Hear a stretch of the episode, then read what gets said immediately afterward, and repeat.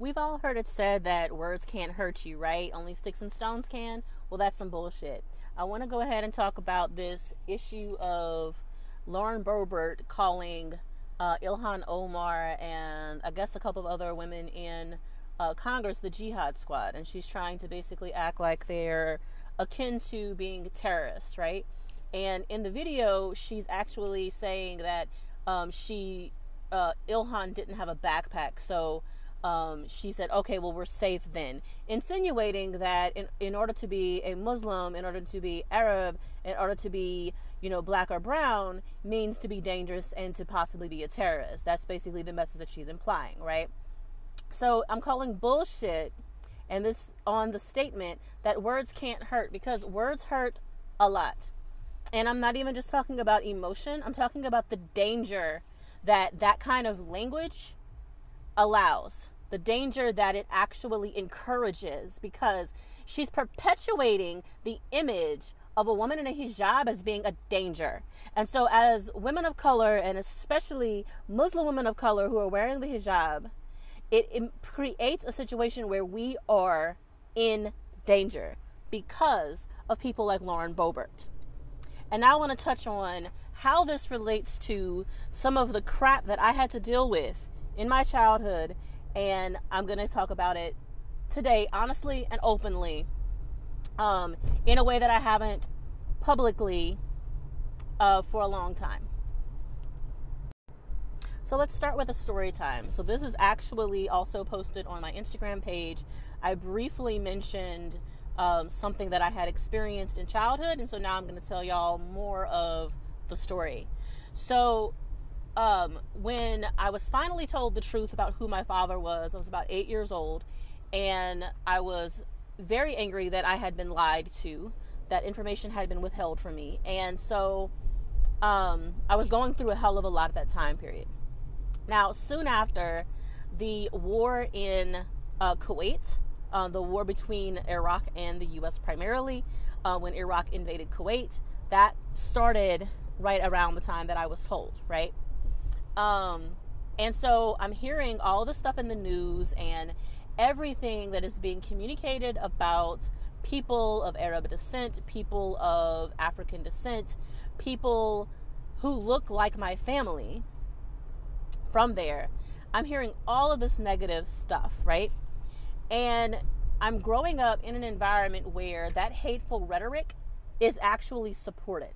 Here I am, a young child who is mixed. Um, and most people who see me automatically assume that I'm either Arab or Latina or Creole because of the way that I look. Um, people have said that people who look like me tend to be called racially ambiguous because it's really hard to identify just by looking at me uh, what my actual background is. One of my friends used to joke that I was like a racial chameleon because he said every time he he saw me, he saw a different uh, ethnicity, and so it was funny to him that like how that transition. Um, and I'll tell you guys more about how I um, kind of experienced people's confusion with my race later. So the point today is that while I was growing up, all the way through my teen years, I was in environments that were very verbally abusive to me on a regular basis. And my mother, who is white, didn't try to insulate me from it. To the point that even my younger brother, who's 100% white, because that's the child she had with my stepfather, um, and he would say things like this in front of me. He would say the N word. He would say sand plus the N word. Um, I've heard, uh, and for those of you who don't know, if you say sand plus N word, you're targeting specifically uh, Arab and African people of uh, Muslim religion, Muslim faith. Um, in that case, um, typically, that's what they mean. And so all of these things are being said in front of me, and I'm outraged. I'm angered and my own mother is laughing and joking with people about this kind of communication. Now, when someone like me goes out into the world, I have been told crap like, Are you one of the people who blows things up? Um, I was asked, what kept you from becoming an extremist? Um, I was told by someone who um, is of one of the Spanish countries, and I'm not going to name the person's country because I'm not trying to blast that person's country, but because I'm only saying it because it does pertain to the story because he, his English wasn't great. And when he found out specifically what my heritage was, he said, Oh, the people that do boom, meaning people who do explosions. And this is why words can fucking hurt. Because there are people out there who target people of color because of how this messaging is portrayed. And the fact that she's saying this crap, Lauren Boebert, going back to her, to a group of people who are applauding and laughing and cajoling with her over hateful rhetoric says a lot. There is enough of this population that they are a danger. I do firmly believe that the people who actually believe and support this on that level as her are the minority, but they're dangerous and they are weaponized. Kyle Rittenhouse getting away with killing three people because he claimed self defense as a white male once again further shows that they are not only weaponized, but they are protected by the system because they are permitted to go out here and be violent against others and get away with it. Now, one thing that I want to point out about the Kyle Rittenhouse victims, they were all white. I think a lot of people don't realize that. Um, a black man is actually the person who knocked him down and stopped him from hurting others, but his three victims were white. So when I look at white people who support the Kyle Rittenhouse decision, I'm like, you do realize that you're supporting someone who murdered someone who looks like you, right? Like, think about that for a second. Hold up. Like y'all don't even realize. Like whenever whenever I speak on this, I don't think like there's certain people who are not necessarily overtly racist who still kind of toe the line of what racism is by saying, well, you know, you know, he felt he felt in danger, uh, and in their mind, I think they they they imagine that this bullshit doesn't affect them, right? That somehow they're they're insulated from it you're not insulated from it because if we don't get justice, you don't either. So when we talk about, for for example, um, you know, like Tamir Rice being assaulted by police, when we talk about Trayvon Martin being hunted down by Zimmerman, um, we kept saying, hey, guess what? Like, it, it affects people of color more imminently but it will impact you as a white person. You also are not going to be safe. None of us are safe until all of us are safe. That is the freaking reality. So this particular case proves that, right? Because Kyle Rittenhouse is out there with the freaking military grade weapon because he has believed the rhetoric of the media. He has believed that the the businesses are in danger, that the the mayhem is out there and just people are just doing all of this crazy stuff and he felt entitled to be the police officer. He felt entitled to police other people.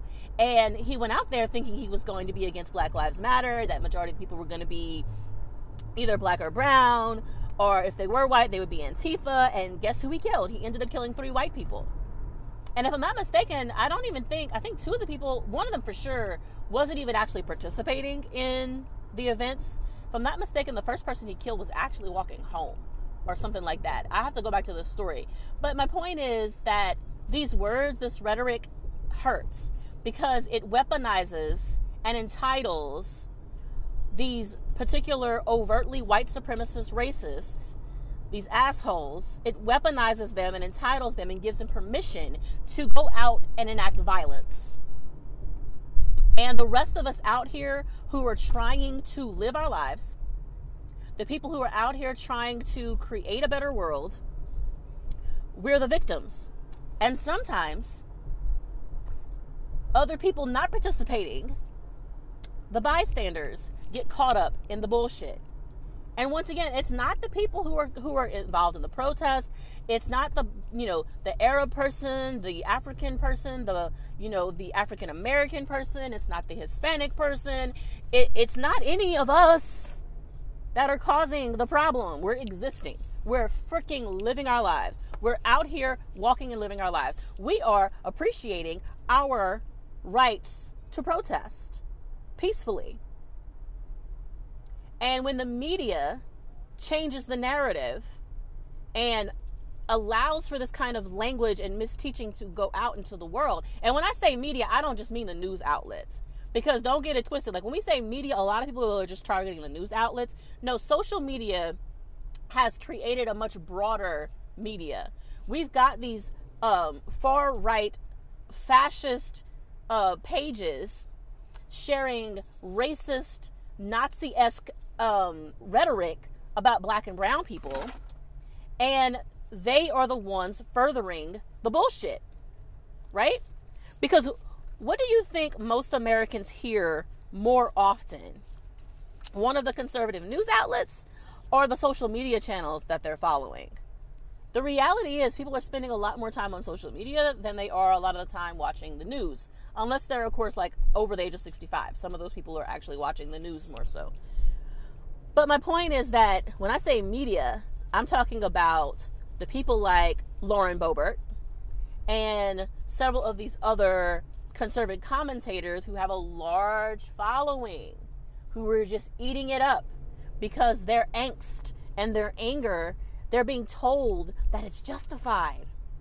They're being given permission. Now, relating this back, coming back 360 to the beginning, imagine being a child whose own you know, the people who are raising me, my white mother and my stepfather, who authentically raised me, right? Like he was the father figure. He was there. He provided for me financially, made sure that I had everything I needed. But at the same time, he perpetuated, he spoke this rhetoric, he supported this rhetoric, and he continues to do so to this day. And so you have to understand the environment that I grew up in. I grew up in an environment that told me that my brown skin was a bad thing, was a negative thing. Now, in part two, I'm going to tell y'all exactly how deep this bullshit goes because it gets deeper to the point where the church we were going to was brought in to convert me racially. You heard that right. Come back for part two of this episode where I explain what that ex- what happened in that experience.